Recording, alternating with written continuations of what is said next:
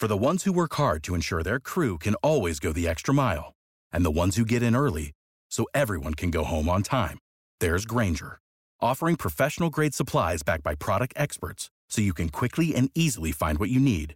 Plus, you can count on access to a committed team ready to go the extra mile for you. Call, clickgrainger.com, or just stop by. Grainger, for the ones who get it done. How are you guys doing? This episode is sponsored by Ghost Bed.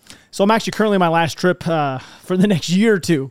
to be honest with you guys, uh, I've continued with this trip mainly because it was so cheap when I bought the tickets a while ago. Uh, but I'm, I'm going to be honest with you, I've stacked them up on top of each other fair, fairly, fairly heavily. I went to to Belgium, Hawaii, elk hunting, and now I'm on this final trip. So there's been a lot going on inside of Ukraine that I'm sure you guys might be excited for, or maybe you've heard about a little bit about, but we're going to talk about this. The counteroffensive down inside of Kherson has picked up and it's gaining some momentum and it seems it's actually moving towards the city itself. But as always, we're going to actually go over that here in just a, a little bit. We're going to go on with, uh, with, with what's going on inside of uh, Ukraine in general. Now, the United States has actually announced another good chunk of change worth of military aid that is going to be going to be supplied to Ukrainians or the Ukrainian military that is that is totaling a value of 625 million dollars, which includes more HIMARS, which is always a good thing, and 500 Excalibur artillery shells. These new artillery rounds, they're they're they're, um, they're, they're receiving are really effective. It can hit a target from 25 miles away with a four meter impact area.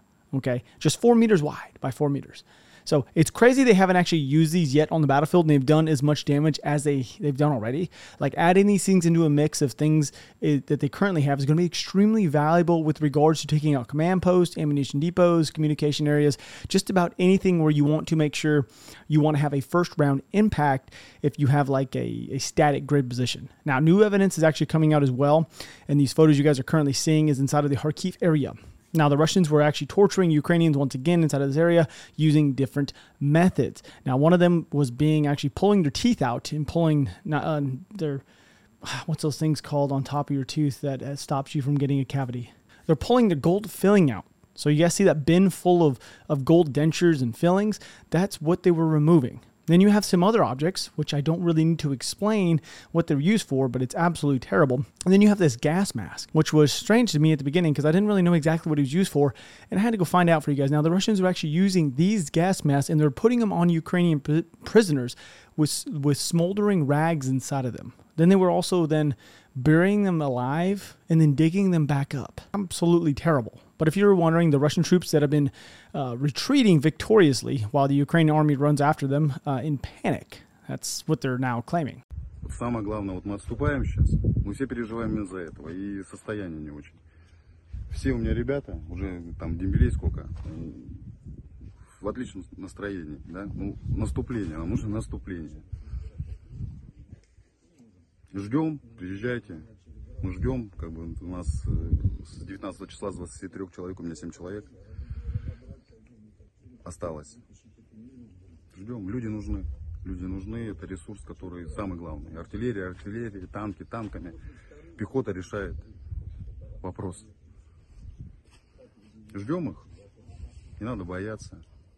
Вместе победим. Это не закончится здесь, это может продолжиться и там, у нас дома.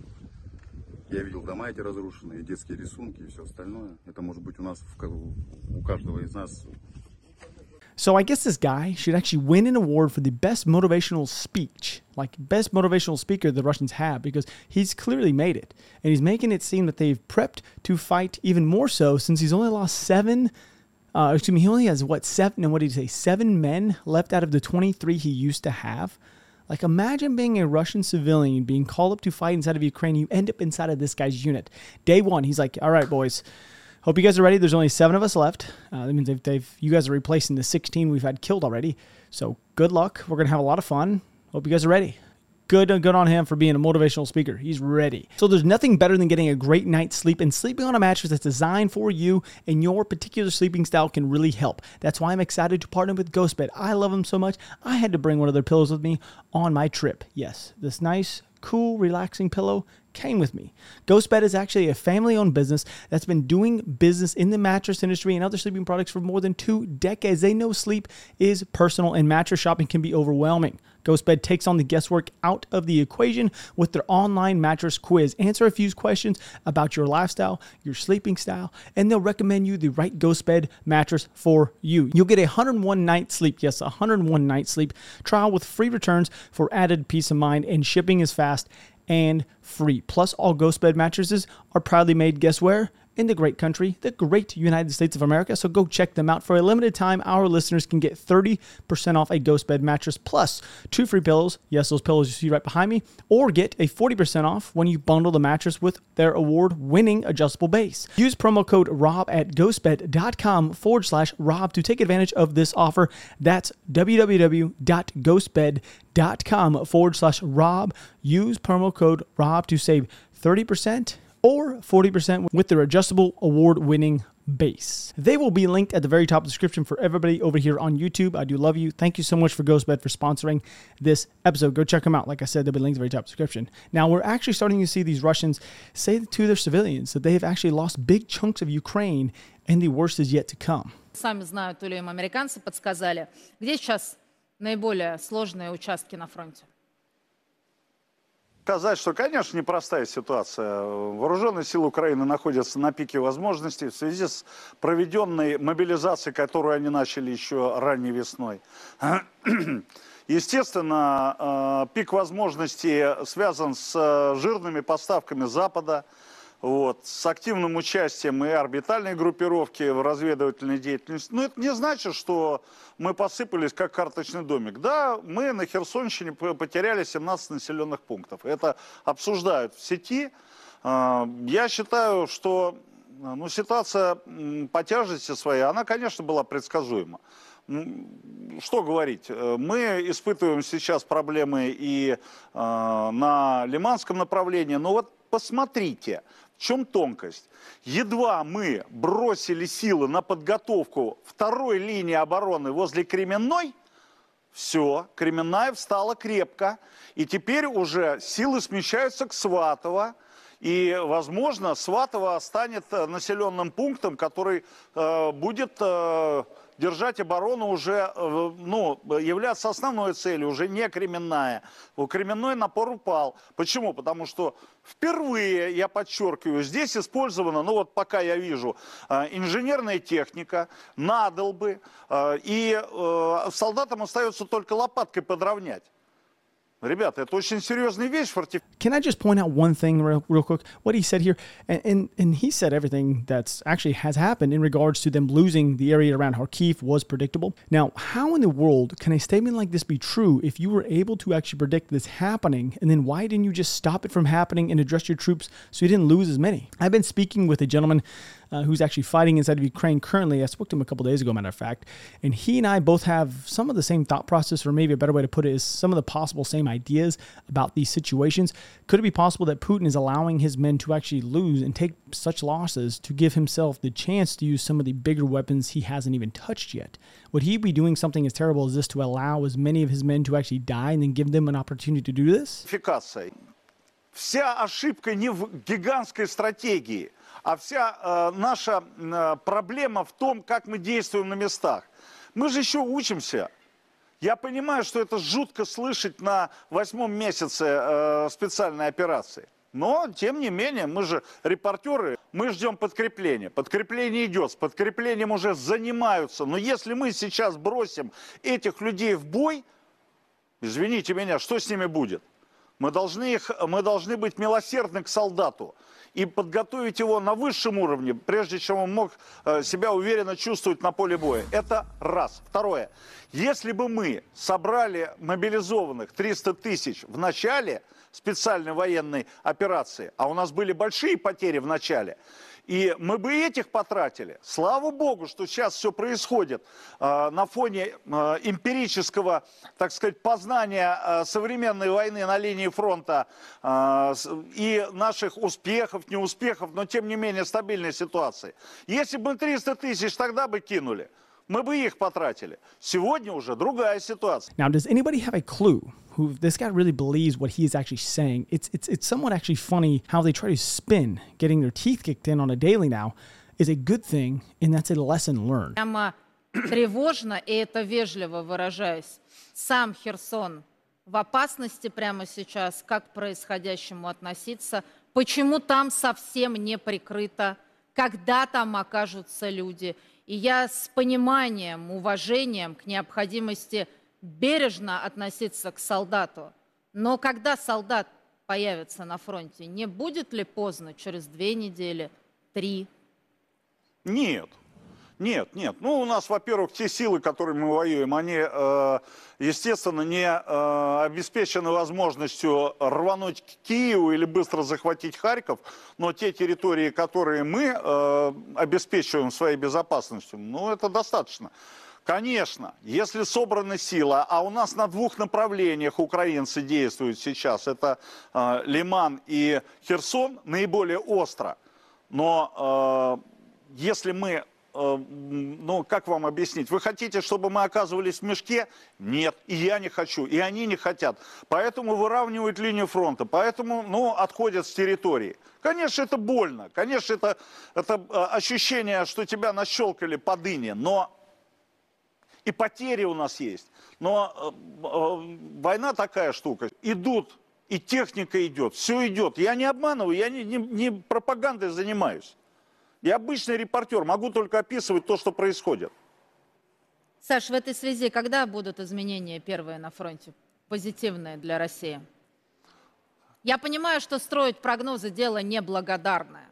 Тем не менее, по ощущениям, что говорят люди в окопах? Ну, если мы говорим о каких-то успешных больших наступлениях, это месяца два, наверное. Вот. Если мы говорим о стабилизации линии фронта, это завтра. Ну, то есть два месяца ждем. So I know that these longer clips uh, than the ones we're usually seeing, but I, I, didn't want to break them up due to the fact that they were actually talking about something, and, and if I would have broken it up, it wouldn't make any sense. He is claiming that the front line instead of Kherson and in other areas is being halted right now as I'm making this video. But for sure, this is not the case, which you're going to learn about here in a minute or so. If the Russians here. Like if, if they're going to wait two more months to create this type of or any type of major offensive, then they have almost for sure lost this war inside of Ukraine. Now I, I know saying this is a very bold statement, but I say this because they're going to allow the Ukrainians to then push them back. They currently are, and then they're going to be able to fortify these positions way better than they were eight months ago. Like the Russians surprised the Ukrainians overnight with the beginning of this war or this special mill, whatever you want to call it. But I can assure you, if they get pushed back closer to the Russian border, and they're going to have to wait two more months to even attempt a real offensive push, and then they may as well just hang it up and go home. Like, think about it. The Ukrainians are going to be so dug in. Like, they're going to have to call up another 300,000 men just to break through these lines. And can we just throw out the biggest factor here? It'll become winter. They're going to be, it's going to be super sloppy, super wet, which we know how well the, that this worked out last time for the Russians when they attempted a large movement in the wintertime. Now, I want you guys to pay attention to the demeanor of the men inside of this room, and there's I think there's actually one woman in there. It's the same one we always see, and how they're just acting in comparison to even just a few weeks ago. Я думаю, значительно больше. По крайней мере, вот если взять, э, ну я могу сказать точно, на фронте, на линии боевого соприкосновения в Донецкой Народной Республике, там практически вся иностранщина. Там все есть. Э, РЛС, КББ, э, Цезарь, Крабы, Три семерки и так далее. Различные виды, э, виды РСЗО, различные, не только Химмерсы, там другие есть. И все иностранное. И они не имеют недостатков абсолютно в боеприпасах, не имеют недостатков в ракетах, не имеют недостатков в ничем. Поэтому вопрос, в какой срок мы можем это перестроить. И мы обязаны это перестроить. Э, на это да, бесспорно уйдет время. Мы должны реально понимать, что невозможно вот так вот перестроить промышленность. Нужно развернуть новое оборудование, новые цеха, нужно обучить людей, нужно завести комплектующие или начать. Но мы обязаны это сделать.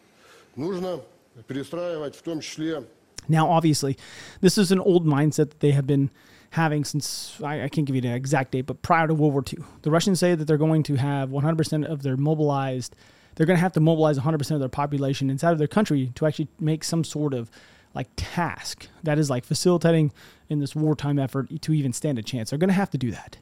Like they're currently losing so many pieces of equipment, they can't just sustain this for a long period of time. And I know there's going to be some of you guys inside the comments who are going to say, "Hey, they're just going to pull a lot of stuff out of storage." They like they have so much stuff they're going to be up. They're going to be fine.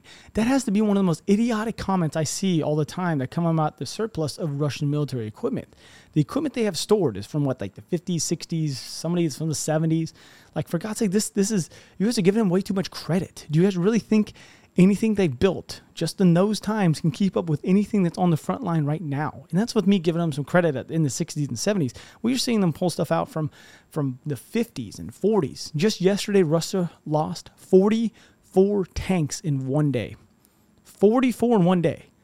Like this, that's not a small amount of tanks. And we got to think about it. They're also losing trained crew members as well which is months of training. And I think inside their crews, they run two men. So you got 88 men were lost, just crew members alone. Okay. That's months of training and knowledge, which is not replaceable. So losing men just like that in that, that skill set is, is, a, is a bit more than, than trying to train somebody to go out and shoot a rifle. It really is. It's fairly significant. Я считаю журналистику. Мы должны вводить цензуру, не бояться этого. Бесспорно, должна быть свобода и так далее, все понятно. Но мы должны понимать, что мы сейчас находимся в достаточно жестком времени. Бесспорно, нужно и перестраивать и систему управления войсками. Это тоже надо перестраивать. Мы сейчас видим все недостатки, и всегда о том, что происходит, надо откровенно говорить, откровенно делать выводы для того, чтобы победить. Вот какие вещи. Исходя из этих, мы понимаем, что должны быть сроки определенные. Не надо стесняться. Мы должны -то перейти, если понимаем, что у нас не хватает ресурсов, мы должны перейти к жесткой обороне. Надо закопаться, заминироваться. Мы должны дать возможность хорошо подготовиться нашему мобилизационному ресурсу, резерву, который сейчас проходит мобилизацию. Мы обязательно должны сделать так, чтобы он грамотно и правильно вводился в боевые действия.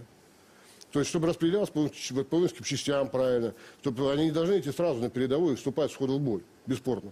Они должны только вступать тогда, когда будут готовы. And I also like how they he, he contradicted himself here completely, saying that the, and, and I think it's just too naive to even realize it, or maybe too too brain. I don't know what's going on. Like you can't even take away somebody's freedom of speech and then expect them to give you correct reporting, like from anybody inside your military because they're going to be afraid to tell you the truth of what's really happening on the ground.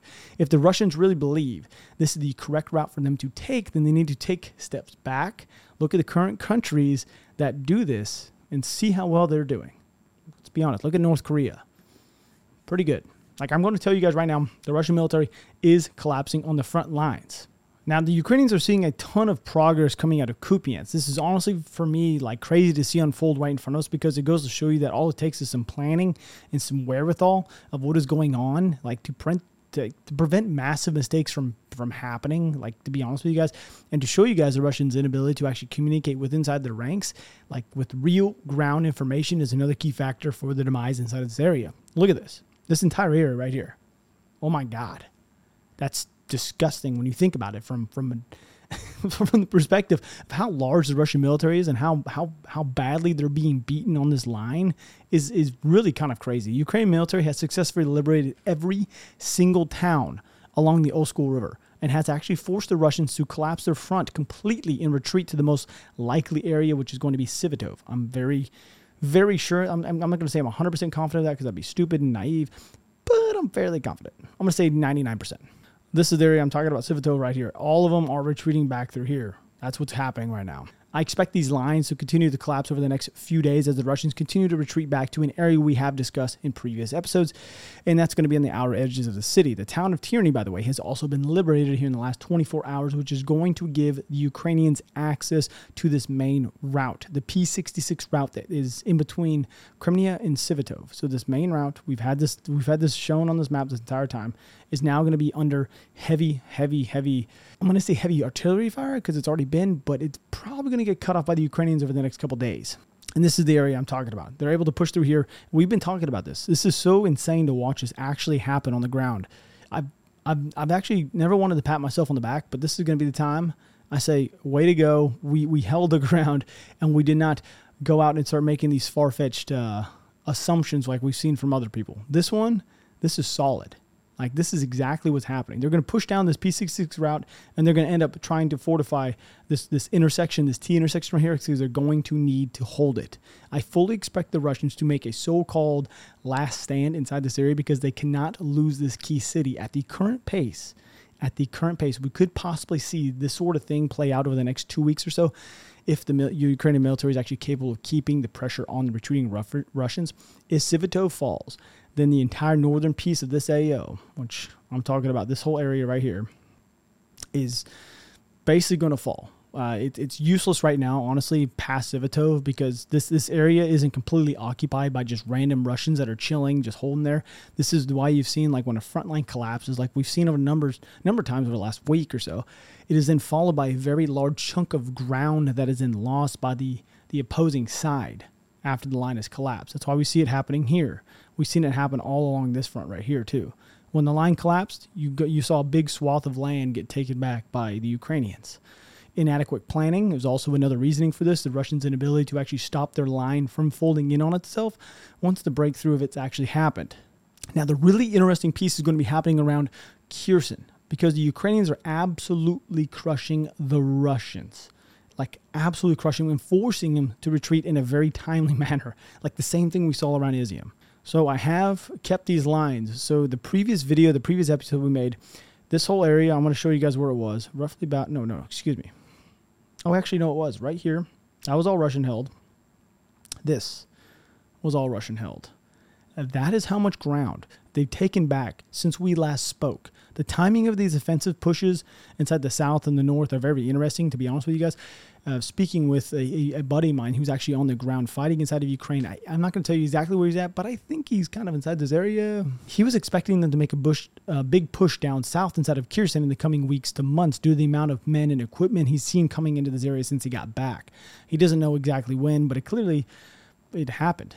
Like Come, come to find out, it happened two days later. Matter of fact, the Ukrainians actually decided it was time and they seen a weak point to do so. But we have been saying here on this channel for a bit that the Ukrainians have been softening up the Russians inside this area by hitting them with relentless airstrikes over the past two weeks and taking out all of their air defense systems and making it almost impossible for them to actually retreat due to the amount of shelling that they've had and all the bridges that have absolutely been destroyed. The, the, the way out of this area, outside of Kherson, that is, is it will be next to impossible for the retreating Russians to set up any hasty defensive lines due to there not being any like real natural barriers for them to actually separate themselves from the ongoing Ukrainians. Like I'm, i mean, rivers or bodies of water or just hills in general. But since this area is mainly just flat farmlands, the most likely. The most likely course of action for the Russians inside the northern part of this region. So I'm talking about, I'm going to say anything roughly from here. I'm going to call this the north. This is going to be north. I don't know what that is. It's like a weird M they're going to have to retreat over the Dnipro River into Nova Novokakhovka, but that bridge is so badly damaged that they're not going to be able to get any of their heavy equipment across. They're they're just going to be able to get trucks, and this is the area I'm talking about, right down there, where that X is. So I don't know if they're going to be able to get anything across. I don't know. You know, it's even worse for the Russians if they do attempt to just say, "All right, we got to hold the line at the Inhulets River," which that's that's a possibility. So say all these men, the new front line ends up being stuff roughly something like this. Okay, this is all controlled by Ukrainians, which is possibility. I think that's probably going to happen. Imagine if they go across and they want to then hold this line on the Inhulets River. Okay, so now they start holding a line that looks something like this. Now this is all Russian held. Okay, they're, they're now going to be in range of all the artillery that the Ukrainians have down inside of Kherson. We know how effective it's been thus far in the area. Uh, so much so that the Russians have been stalled out without the ability to advance because they have no supplies to do so with. Like in the past five days alone, the Ukrainian military has taken back over 1,000 square kilometers of land in the southern portion of Ukraine alone. Like I don't believe they're going to stop pushing the Russians south either. Like I really do believe we're going to see them forced across the river so they do not sustain as many casualties as they would if they stayed across on the northern side of it. Like from what I can tell, the Russians have also started to withdraw their troops from Snihurivka, which is just north of here. There we go, just right here. So they have been retreating their troops down south. Now, I'm going to say right now, I still have this kind of held by the Russians, but the command and control centers inside of here have collapsed. All the Russian officers have also fled the city. So I'm going to tell you guys right now, that's another reason why I think they could be setting up for a possible.